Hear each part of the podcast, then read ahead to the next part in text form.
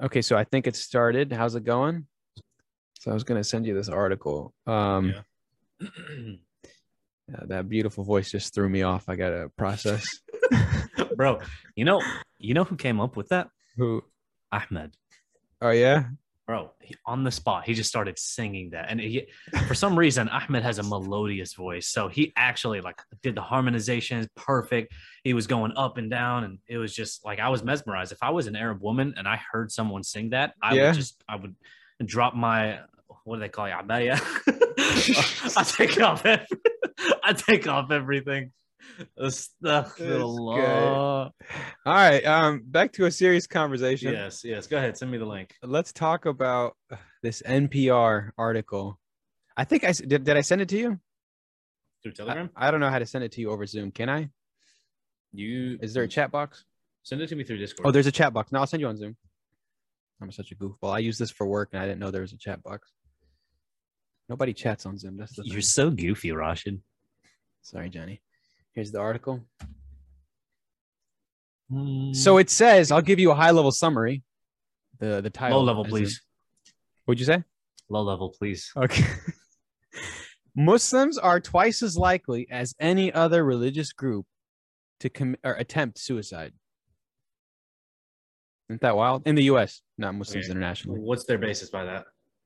Uh, they they conducted a study. I don't know how uh, strenuous it was, but it was. Uh, um, it, it basically they they they looked at a bunch of people from you know different back, backgrounds. They used Christians, Jews, Muslims, and uh, I believe Muslims were the highest at like eight percent, and then the average of other groups was around four. And Oh so wow, I'm actually I'm reading that right now, and it was uh, JAMA Psychiatry for anyone who doesn't know that. That's a pretty legit study journal.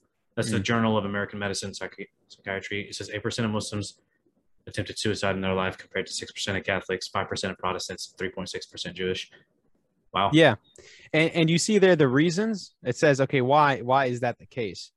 Uh, and then it goes right here. Mainly, the researchers attribute it to two reasons, two factors: religious discrimination and community stigma. So we were discussing this article in class, and so they they we read it right before class, and then the professor goes, okay, so what do you think the reason is? And so then Yeah. everyone starts jumping in, giving in, uh, giving their their two cents, right? Mhm.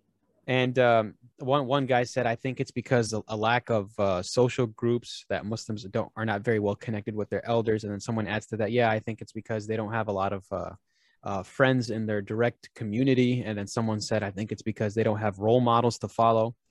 Uh, and all these people, you know, they're like much older. They're like 30s and 40s. You know what I mean?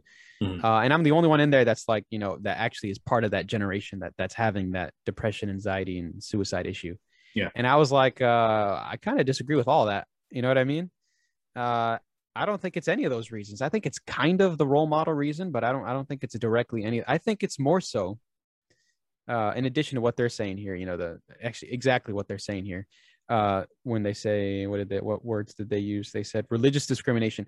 I think it's con- and community stigma. I think it's it's connected to the fact that Muslims have an issue being Muslim in a secular society. That they're struggling with the push and pull of religious, traditional, conservative values and living in a world where anything and everything is allowed. You know what I mean? And it's Mhm. expected. You know what I mean? So um when they say uh, religious discrimination, I'm, I- think yeah, for sure, that's that's another factor because we're under the spotlight so much. You know, something happens in Afghanistan, and that average kid that's in chemistry class has to answer to it. You know, that high schooler that's sitting trying to pass his classes and graduate and go to a good college is having to answer, why do you dress that way, or why do you pray five times a day, or why do you do those things? Why do you Right. believe in them? You know, and so there's that added pressure of being a Muslim. And even if you're not Muslim, it's it's hilarious because they did a study uh, where they they saw that certain people uh, that didn't identify as being Muslim pre 9/11, post 9/11, even if they didn't identify as Muslim, they were discriminated as if they were. So people that were Muslim but not practicing were classified as Muslim. Arab Christians, Sikhs, all of them got put into the mix. So basically, anybody foreign that kind of looks Middle Eastern slash. Yeah. Um, and, and so and so it's an interesting case because religious di- discrimination is very strong for sure. Mhm. Uh, but obviously it's not to the degree that it's unlivable. You can't live in America. Oh my God, it's so bad. Of course it's not that bad. Um, but the other factor is, you know, trying to fit in to American society and knowing whether or not you could be both. Some people, honestly, they some people honestly believe that you cannot be American and Muslim. Those two are like antithetical. They just don't go together. That's just, just not true. Mhm. So, uh, I think it's those reasons. And uh, and um, you know, they in class when we were discussing it, I think maybe from their perspective, they think it would be. It's because they don't have friends. Because I'm Muslim and I'm fine. But really, Muslims are probably the you know the least likely to have that problem right because muslims have very strong family ties it's like part of the religion you can't cut people off in your family it has to be a strong family bond Mhm. uh, unless obviously there's abuse or other exceptions uh, and so we're the least likely to if anyone's going to have that problem of they don't have friends or a direct community or whatever it would be non-muslim societies right? Non-muslim groups because they they get kicked out at 18 you know don't tell me about your problems. Keep your problems to yourself. Be independent. Whereas muslims it's very you know what i'm saying? For, i think it's yeah yeah they're very close knit and i think it's it's actually i think it's it's not only a muslim thing i think it's actually a foreign thing. Like immigrants typically have that like indians and chinese and No, it kind of is a foreign thing. yeah so So Yeah, what they say when you when you kind of brought that up? Did they disagree with you? yeah uh one dude he was like um what did he say he was he, he told me so you're uh you look like you're one of the post 9-11 era kids i was like yeah that's that's about right like i'm born pre 9-11 you know but Why does know, that my- sound like an insult? it, it- I, I know right and, and he and then he goes he uh, he so he says that and uh, so he's like oh so you so you don't really know what it was like to to be muslim pre 9-11 i was like yeah. He's like okay we won't hold it against you. I was like okay i appreciate that. Wow. Okay. Like- uh but you know it's it's it's a funny thing because um um they they don't see the world from our lens. They just don't see it that way. You know what i mean? Yeah. That's actually something called the, the curse of knowledge, where once you learn something your kind of way, that curse of knowing more actually blocks you from being able to see others' perspectives. And it's Yeah, actually a very common thing, and a lot of people have it, and they just they never see the other way. Yeah. Um, and, and um, and you, you, there's a bunch of different ways that you can react to that, like not being able to fit. Okay, so what do you do? There, there's actually there's, a great talk by uh, Sheikh Abdullah bin Bayyah, uh, uh, who's a, a Mauritanian scholar. He gave a talk at the World Economic Forum, and he was asked about uh, racism and terrorism, all this good stuff, right? One thing he said, he said Muslims in the West they kind of have three things that they can choose, right? He said, uh, either they isolate assimilate or integrate. And he said isolation as in they stay away from the community at large and live their own in, in their own little enclave, like a Muslim city within America, right? Mhm. Or they assimilate, meaning they go all the way into their uh, uh, uh, they they basically lose their identity, lose their culture, and and they they pick up practices that are un-Islamic. Or they integrate, they become part of the salad bowl you know what I'm saying? Like a salad bowl versus a soup. You don't lose your identity like a salad. You know, the, every, No. every part of it is like it's, it's- Different, yeah, it's itself. It didn't it didn't lose its flavor or taste. It didn't become one fla- like a soup is one flavor. Like all the- solids and liquids. You mean that, that would make more sense? Well, s- salad versus soup. You know what I'm saying? No, because But- the salad is solid.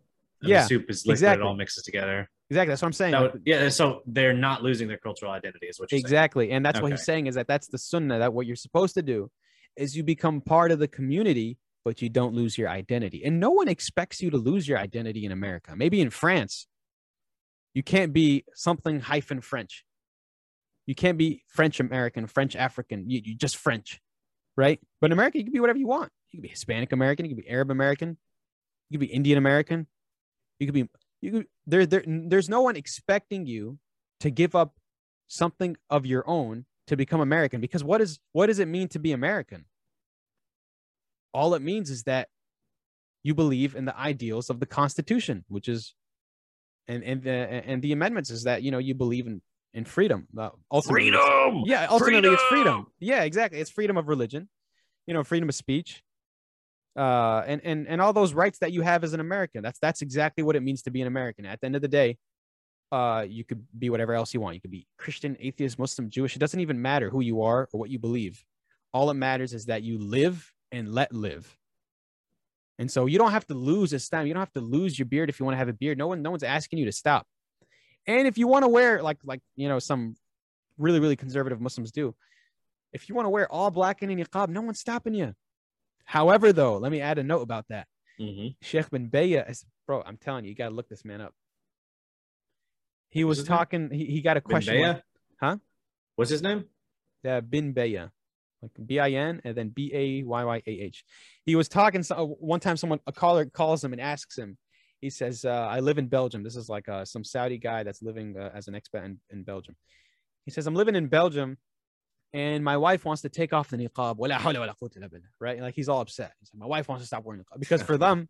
For them, they- Yeah. they have to wear it, right? They're like Yeah. really, really strict Hanbalis. And the Hanbalis, Mhm. like Imam Ahmed said, that the niqab is like, not only is it uh, mustahab, but it's almost like wajib Mhm. which means it's like highly recommended. Uh, and so they, they believe in, in wearing the niqab, which is like the face veil. Yeah. Uh, and so he was like, You live where? He said, In Belgium. And he's like, And what's the issue? And he said, My wife wants to take off in the niqab. And he goes, SubhanAllah. He goes, My brother, you have all these positions in Islam, some of which are more difficult to practice and some are easy. And you live in the West and you're asking us about your wife not wearing the niqab, which is one of the more strict positions. And he said, Don't you understand? You're going against the Sharia. It's like, Whoa, how is he going against the Sharia, Sheikh? And this is, this is exactly what he says. He says, Because the principle of Sharia is not to follow arbitrary rules and judgments. You don't just go and take the, the, the Quran and the rules and you go, okay, this says this, do this, do this, do that. It's it's there's a goal implied. And this is one of the fiqh principles from uh, Sheikh Ibn Taymiyyah, I believe, which is what he mentioned, is that the min maqasid al-sharia, from the goals of the sharia, تحصيل المنافع وتكميلها وتعطيل المفاسد وتقليلها. That one of the goals of the sharia is to increase of that which benefits you and complete it, and to limit that which harms you and decrease it. And he said, My brother, by wearing, by expecting your wife to wearing this niqab in a Western land like Belgium, he said, You're increasing the people's hate for Islam. and in that situation that you're in, it may cause them to pass legislation against Muslim against Muslims and increase the harm against the community. So you're not doing something good. Now Like, we're just talking about the the niqab, the, just the face veil. We're not talking about the whole headpiece, the Yeah, yeah, yeah. covering and everything. Just Yeah, no, just no. the face veil. Yeah, yeah, because the, the, the, the hijab is not something that someone said is, is- you don't have to wear it. You know what I mean? Exactly. But they're Um, treating it like it's the whole hijab. Yeah, and so and so he's saying like you have Islam is like it's like a spectrum. You know what I mean? Of valid opinions. Some of it is closer, more liberal, and some of it is more conservative. But all of it is valid. You know what I mean? That's Mhm. that's the spectrum.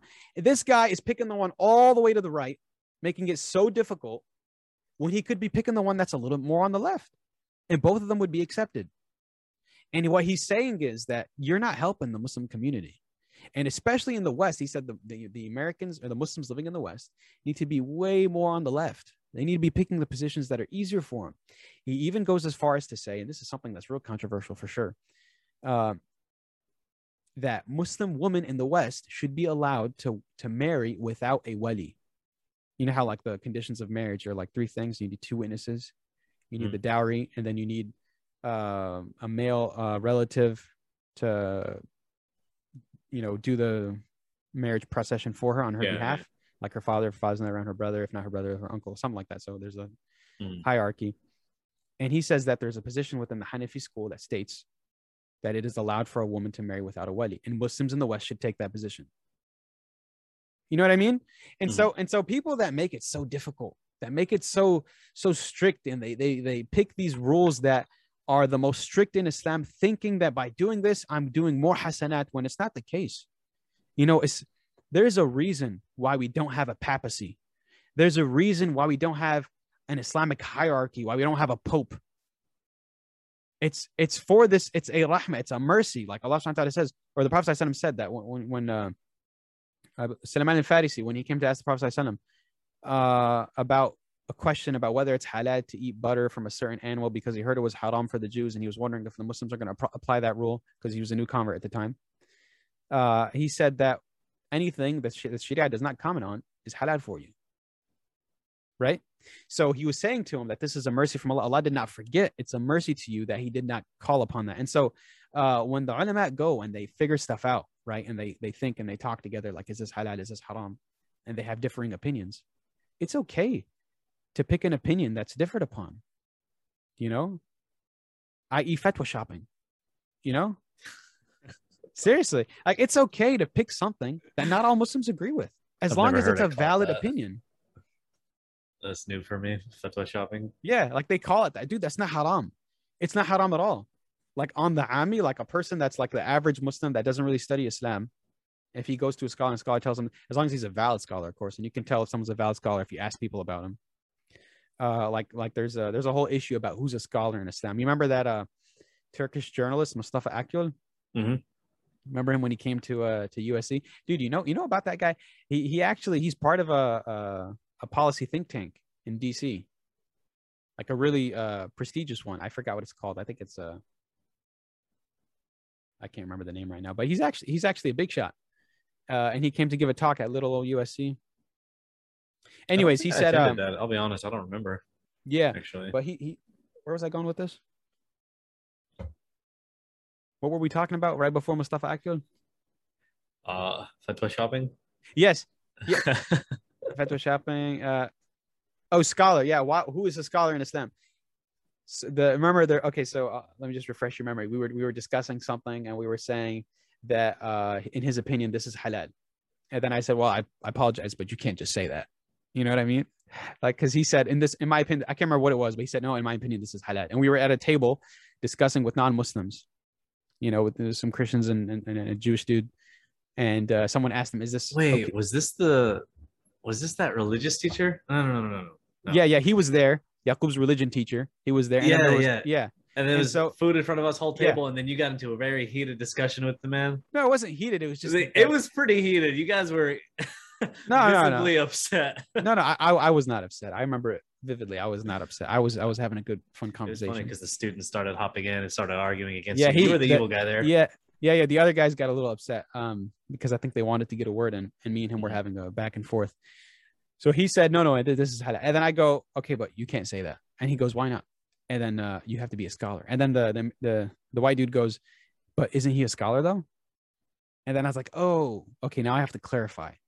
Like, because the word ulama is different from the word scholar in English. Scholar Mhm. is a very general general in English. Scholar is like A teacher. like anyone, right? It could be Yeah, anyone. yeah. Anyone could be a scholar. Someone with Pretty a PhD or a master's can be a scholar. But in Islam, a scholar is someone uh, like a alim, which is the word that I was using it to translate to alim to scholar. A Mhm. alim is someone really special. Like not everyone is a alim. Like their their their numbers are in the the you know probably tens of them in the world today. You know, alim is someone that has studied Islam. Like there's levels of Islamic scholarship, right? There's the first level is ammi, that's someone that doesn't study Islam at all, right? That's the average Muslim.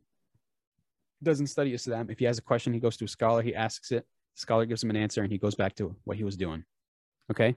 There's the guy above that who's called talib ilm, the student of knowledge. Mm-hmm.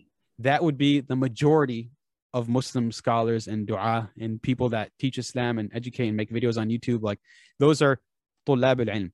Like I would be considered talib ilm because I study Islam and because I'm not any scholar level, but I would be considered a student of knowledge, right? Mm-hmm. Um, the level above that one, it depends on which path you go now. Okay. So you could go into a madhab, which is a school of thought in which there is a methodology of learning Islam, and you can go and become talib ilm of a madhab, and they have different levels depending on the madhab. I believe the Maliki madhab, uh, the first level is uh, uh, mujtahid in nawazil. In nawazil is someone that is allowed to uh, form opinions based on precedent from his madhab. Like if, if there's a, question about something, he can look to the method and see what the answer is for that, but he can't make he can't form new opinion. That's a higher level. And then there's there's mufti in nawazil. Mufti in nawazil is very similar to mujtahid nawazil. Uh, and then there's uh, mujtahid muqayyad. Okay, so that's mujtahid Uh, okay, so I, I should explain mujtahid. Mujtahid is so- it literally means mujtahid means like in Arabic proficient, like someone that's really, you know, studious. But in this context, it means someone that's like mastered something. You know, he mastered the knowledge and he can form his own Islamic opinion based on his knowledge, right? Mhm. Like uh, right now, when we ask a question, like, is it halal to do this? We go to a scholar. The scholar himself sometimes can be a mujtahid who can give you his own opinion without looking at precedent. That's a mujtahid. Very few people are mujtahid though. And so the mujtahid is different in two ways. There's mujtahid muqayyad bil madhab, and then there's mujtahid mutlaq, which would be the alim. Mujtahid muqayyad bil madhab is a person that he can form his own Islamic opinion based on the methodology of his school of thought. So Maliki, Hanafi, Hanbali, and Shafi'i. There's four of them. Um, the mujtahid mutlaq means absolute mujtahid. Means this guy uh, is so solid in his Islamic knowledge and, and, and understanding that he can form his own Islamic opinion with no precedent. And this is very rare in Islamic uh, uh, scholarship. Very few people had that. How do you get that, right? That now now's the question. How do you become a mujtahid mutlaq? And who decides who's the mujtahid mutlaq? Is And there a that's what you were saying there Yeah. was when you were talking to that one yeah, person where Exactly. you said you need to be a scholar to form an opinion, basically. exactly, exactly. And Yeah. so how do you become that? How do you decide, okay, this guy's mujtahid mutlaq? You need to get something called tazkiyah. What's tazkiyah? Tazkiyah literally means purification, but in this context, it means like affirmation. So it's a there's no hierarchy in Islam, in Sunni Islam at least. The, the Shia have a, a hierarchy. They have the Ayatollah who's on top. He decides their affairs and he points them in whatever di- direction he wishes. There's no hierarchy in, in Sunni Islam. You know, uh, it's it's a peer review system. You know, when you log on to JSTOR and you look for a medical journal, and you and you want to understand, hey, is this a solid medical? You look at what other people said about it, right? Right, right. Did other people replicate their study? Did other people say good things about it? And who are those people that affirmed it? Did are they prestigious people? Are they lead, you know, leading doctors in their field or whatever? That's what it is. And so this guy that's a mujtahid mutlaq does not give himself the title. Other scholars give him that title of his time. And so when someone asks uh, about Sheikh Yusuf al-Qaradawi, who gives, you know, very uh, liberal fatwa, religious edicts for his time, so it's it's more liberal than what others perceive. I don't think they're very liberal, to be honest. Uh, when he gives a fatwa saying it's halal uh, to, for a girl in Spain to remove her hijab during uh, swimming class because it's required for her to graduate, and we're not going to forbid our daughters from from an education and stop them all from graduating. Just remove your hijab during swimming class and then put it back on. When he gives a fatwa like that, he can only do that as someone that is very, very high in Islamic scholarship, mujtahid mutlaq. Now, who said about that? Who, who said who said that he has that level? Of other scholars, like Sheikh Hassan al-Dadu, who, him, who himself is a mujtahid, and uh, amongst others. And so when when someone like Mustafa Akyol, with all due respect to him, uh, he's a great journalist. You know what I'm saying? Uh, he he, uh, he he he's written for a bunch of people like the Wall Street Journal and, and Foreign Policy and other ones. When he walks around saying, "I'm helping," like like he writes books about Islamic reform, I, I I apologize, but you just can't do that from the outside. It doesn't work like that. You know what I mean? If you look at Islam and you see, okay, this is hey, this is really strict over here. Why is it like that? Let me change it. Let me publish a book saying Muslims need to fix this. It that's just not how it works. It's if if if there's an issue like that, you should bring it up with the the real shuyukh because those are the ones that have scholarly authority. Why is that the case? Who gave them who gave them that authority? Not any political institution, not any government gave them that power. It's from Allah. It says it in the Quran. Al-ulama warathatul anbiya. The scholars are the inheritors of the prophet of the prophets. So, and and it also says that if you have a question, that you should take it up to the people of knowledge. And the tafsir says the people of knowledge are the ulama. And so when when you try to by step that process, like let me just skip that, let me just publish this book, it doesn't get received in a nice way. You know what I mean? Like no one, no one's gonna take you seriously. Just be like, okay, and that's exactly what happened. He publishes books, and uh, I haven't read them to be honest, and it's it's it's not not bashing him, but as far as I know, no one no one really takes that seriously, and it happens Is all the time. this, Is this the brother who's publishing books? Is he the one you were talking to in the class. Yeah, when we were having okay, that, that lunch, okay. the luncheon. And you're saying he's not being taken seriously because of why? Because he just throws. When you when you give an Islamic opinion and you're not a scholar, why should I value that opinion? Like you right now, Ahmad, if you if you say, you know what, guys, you don't really have to pray five times a day. We'll be like, okay, word. We'll just keep walking, you know. you know what I mean? yeah. Okay. or, or okay, sense. so so that's something that's more concrete. That can never change, right? Because there's hadith that explicitly say state state that you have to pray five times a day. Let's say something that's a little more murky. Mhm. Uh, you know what, guys? It's halal to donate your organs because this is something that's actually contested. Mhm. Well, why would I take your opinion seriously? You have, you know, no precedent in Islamic knowledge. No one said to me, "Hey, if you want to learn about Islam, go learn it from Umar." If you want to ask a question about Islam, go learn because that, that's how they pass it on, right? yeah. Because from the yeah. Prophet's time, it was the Sahaba, right? That if you want to learn knowledge, go to the Sahaba. And the Prophet then pointed at specific Sahaba. He's like, go, if you have a question about this, go ask that guy. If you have a question about this, go, go ask that guy, right? And then the Sahaba passed it on to other Sahaba. Like when a Sahabi, I think it was Abdullah bin Umar, was like, hey, I'm, you know, I'm getting too old and I can't consult on your affairs. If you have any questions, go to the Sahabi. And then they would refer to the Sahabi. And then the Sahabi would refer to the Tabi'een. The Tabi'een are the, the people that followed the Sahaba, the generation that followed. So the people that never lived to see the, the Prophet ﷺ, but they were right after the generation that saw. And then there's the Atba' Tabi'een, the, the, the followers of the followers of the Sahaba. Okay. And so it keep it kept flipping down, like, okay, this guy's knowledge, this guy's knowledge, all the way to our time. And there's there's a bunch of scholars throughout our history, like Ibn Taymiyyah, Ibn Hajar, you know, Al-Dhahabi, all these scholars throughout our time that people have said about them that you know, hey, they're you know they're solid. Look, go and the format, the the four the imams of the madhab, Shafi'i, Imam Shafi'i, Imam Ahmad ibn Hanbal, uh, who's the other two? Hanbali Shafi'i, Maliki, Imam Malik, Hanbali Shafi'i, Maliki. What's the fourth one? Maliki, Shafi'i, Hanbali. I can't remember right now. Hanafi, Imam Abu uh, Hanifa.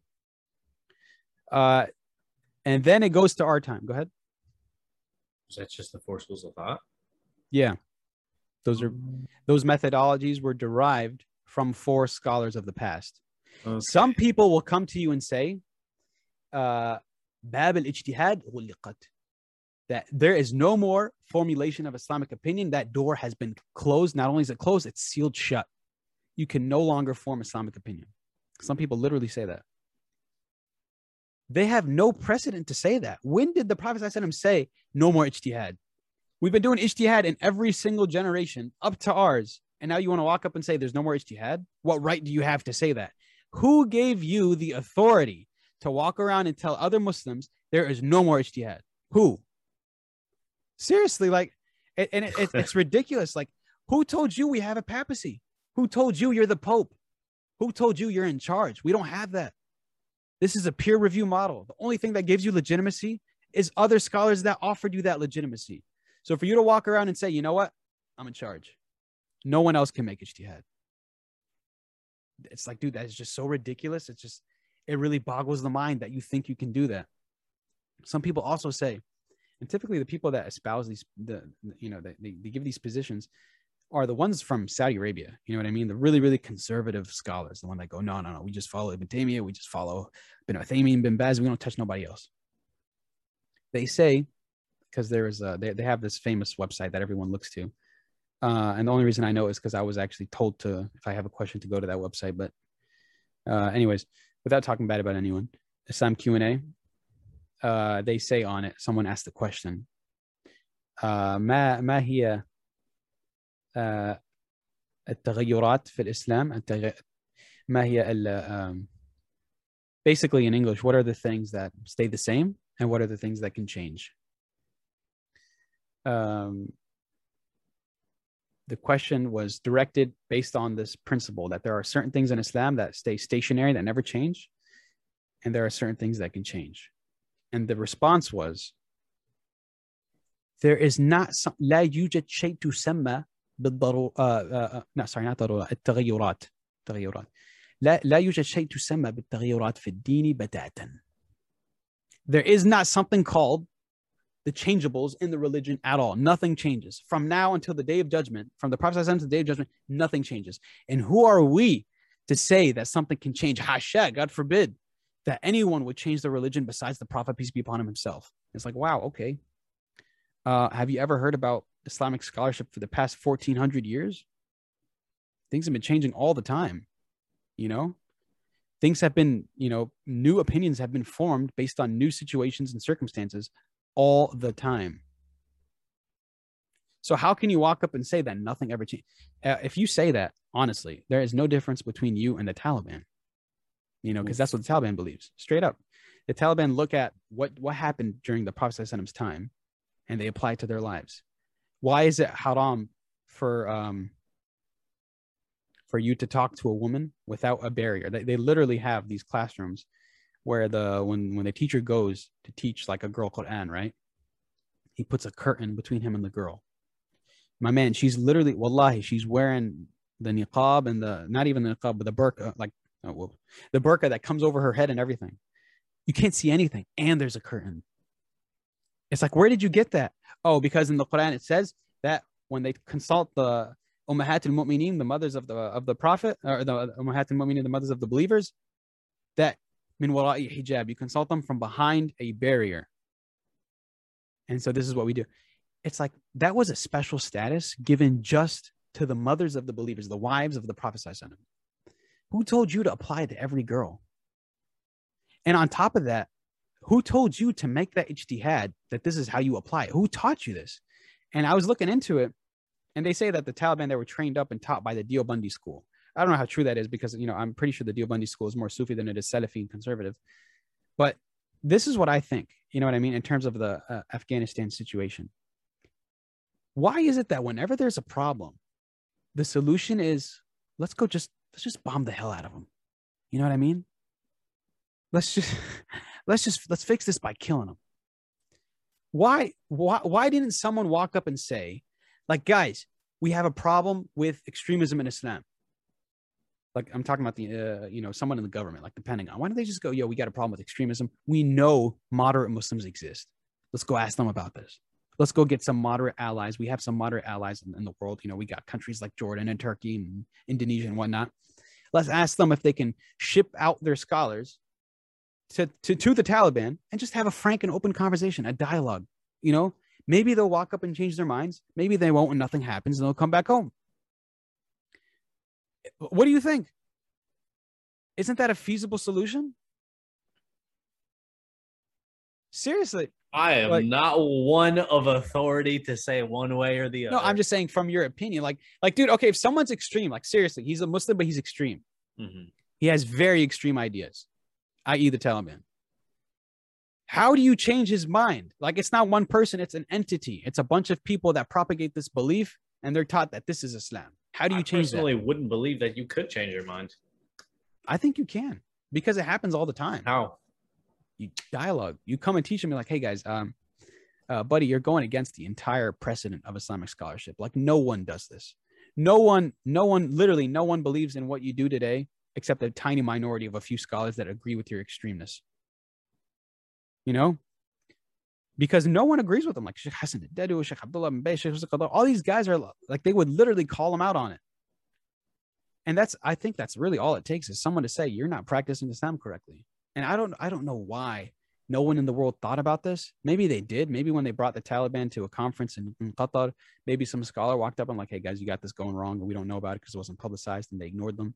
I don't know, but I honestly think that, dude, like seriously, when you bomb someone, that only increases them in their hate for you, and they'll just have more resolve. Like, see, I told you they'll kill okay, us. Okay, I can agree that that what's being done about it is not the best thing that could be done. But I don't think that going and talking to them and saying, hey, the way you're thinking is wrong because of this reason, so and so, that they're gonna be like, oh yeah, that makes perfect sense. Let me. well, they might not, right? They yeah. might not be receptive, but it's worth a try. It's worth a try, but I don't think it would be that successful. Otherwise, it probably would have been done. There's probably some people in there that have thought that and left, and then I don't know. It's, it's probably not as easy as we think to just leave the Taliban. Like the people who are in there have been in there for a long time. They're probably used to teaching people. They've been around in that environment. No, no. See, I'm not talking about leaving the Taliban or convincing people to leave the Taliban. I'm talking about reforming the Taliban. I'm talking. about, no, that ain't gonna happen. I'm telling you, dude. Anything is possible. Like anything is possible. People go from like extreme to the right, and then you could bring them just a tiny bit center, and then over time they change. Like and and and it starts with okay. So first of all, why why is someone receptive to something that's extreme? Why is is why are the people in the Taliban so inclined to believe that Islam is harsh and cruel and difficult? Why? A lot of things are because of the land within which you live. They call that in Islam urf, the customs, your upbringing, your habits, your daily life, the people that you can interact with, all of that has an effect on the scholars of your land, which is why historically, when you have a question, you ask the scholar of your land. You don't go to Saudi Arabia to ask, hey, is this Thanksgiving halal? You know, he's going to be like, what kind of holiday is that? Oh, it's an American holiday where there's turkey and we do a little celebration. He's like, oh, no, it's halal. It's, it's not haram. Or it's not halal. It's haram. Any un Islamic holiday is haram. Like, dude, it's just not how it works. You go to the people of your land because they know what's going on. Go ask Sheikh Yasir Qadhi. Go ask Sheikh Omar Suleiman. Go ask Sheikh Abu Isa if you're in the UK. That's that's how it works. And so uh, when you're talking about the the urf of a land, the customs of a land, and how it shapes society, if your land is war torn, and all you've ever known is bloodshed and killing and death and violence, you're going to have a very extreme view of the world. You know? I agree. So step one is to uh, let them live in peace. Just back up for a second. Let them live in peace. Let the situation stabilize. And then come in and do open dialogue and see what happens. I think it's very possible to, to fix the situation. I think it's possible. I don't think it's probable. Yeah. Well, I'm, I'm more of an optimist. I think that it's a situation that you could easily fix. I think it, you can literally convert these guys. They're not. The, I'm gonna have to disagree. That is not an easy You don't think fix, so? Washington. No, no. If it was an easy fix, it would have been done a long time ago. Unless the U.S. is just not very smart at doing things. I mean, to be fair, half the capital or half the country is rioting, going crazy with Trump and whatnot, and the U.S. can't seem to solve that. Yeah. Well, I think um, I think there's a lot of problems in the world, and you don't fix them by uh, you know bombing the hell out of the problem by pounding it with with war and and Yeah. bombs and weapons. We like and- to we like to fight fire with fire. Sorry. yeah, that's that's how exactly it works, it. And and, uh, and you know you're only making a bigger fire. Yeah. So uh, and and the more you perpetuate violence, the more they stay in a state of violence, then their extremeness will never go away. They're just going to stay that way. They're just going to continue to be brought up in a very violent situation, and they will have a very violent view of the world. And it's only natural to be violent if that's what you're getting your whole life. You know, that's Yeah. not because it's not unnatural anymore. It's it's unnatural in a peaceful society to be violent because all you've ever known is peace. Why be violent? Yeah.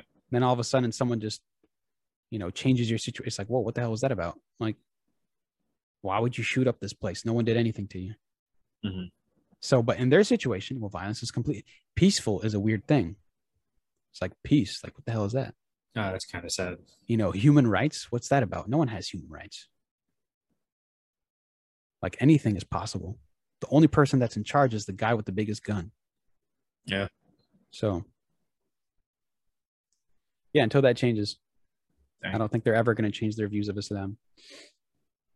Um, but yeah, the the thing about the uh, the scholars is that, and I was talking to someone about this actually uh, very recently, and it's a sheikh I love and respect and admire, but I just disagree with this this opinion. Is that um, I was asking the question about how is it that a new opinion is formed, uh, a new ijtihad is formulated, and the times are moved forward, like Islam has moved forward with the times because there are certain things that do change, believe it or not. There is tajdeed, there is renewal of certain things. How does that happen with the times if people keep following a madhab, which is, you know, it's got this core of scholars that are from a certain region and you're asking a question about another, re- like for example, let's say the Maliki Madhab, they're in North Africa, mostly predominantly they're North African, and you have a question about something in America. Well, how does it work that I can form a new Islamic opinion that applies to Muslims in the West when you're talking about asking a madhab that's predominantly from North Africa? And the response was, well, you have to wait until Muslims in the West uh, become part of that methodology, that madhab, and over time, as scholars form from their ranks, they can then form Islamic opinions that change the madhab, that move the madhab forward. But let me ask you a question, and, and this, this is me talking to him. How many mujtahideen are there for that madhab in America? And, oh, it's very few. Okay, so then how's it going to happen? It won't happen. It's going to take time. And the answer is to just wait. America, Islam in America is very new. It's less than 100 years old. It's a very new uh, region for Muslims, new territory for Muslims. And in order for Muslims to have a solid, uh, you know, core of scholars, you just have to wait. And to me, that's just ridiculous. Like, how can I wait decades for an answer to a question when I can just get it right now? You know what I mean? Yeah. Um, and so there are people that believe that to move Islam forward, to form new ijtihad and new opinions, you have to join a madhab. And there are some people that say, you know, you don't need a madhab. Like Sheikh Yusuf al he's like, no, you don't need a madhab. If you study Islam and you get to a certain level of ijtihad, then you can form your own opinion. You don't have to follow a madhab. And so there's that dichotomy that people say you have to follow medicine. Some people say, no, you don't have to. And then some people go all the way to the right where they say there's no madhabs allowed in Islam. You can't even, have, they call them the la madhabi, the, people that are against madhab. Uh, and so I don't think that's right. I think, you know, madhabs are good. They, they produce scholars for regions and, and, and they're good and they provide value to the Muslim Ummah. And there's a constant chain that goes all the way back to the prophets I send them. It's not a bad thing. It's a good thing. But you can also have people outside of madhab that provide benefit and value to society like Sheikh bin Bayyah, like Sheikh Qadar, like Sheikh Hassan Adedu. These are all good folks that are providing new religious edicts for us to follow, that are easy to follow, that are not stringent, that aren't difficult, that don't call everything haram. And the use of the word haram is for some people, it's so easy on their lips. But historically, it hasn't been that way. Historically, before someone would call something haram, they would they would literally try their best not to call it haram because they don't want to be, you know, counted against for it on the, on the day of judgment you know, they would say this is makruh or this is not mustahab. This is hated or this is not something that is liked. They would use that way more often than they use the word forbidden, haram, right? Mm-hmm. But today people just drop that word all the time. Haram, it's haram. It's like, my man, like, you know, something that does not have concrete evidence that you want to call haram has to have unanimous, unanimous consensus from ulama something that is not clear cut, like hadith that explicitly says that alcohol is forbidden, right? You don't need a question about it. It's mutawatir. It's like everyone knows this.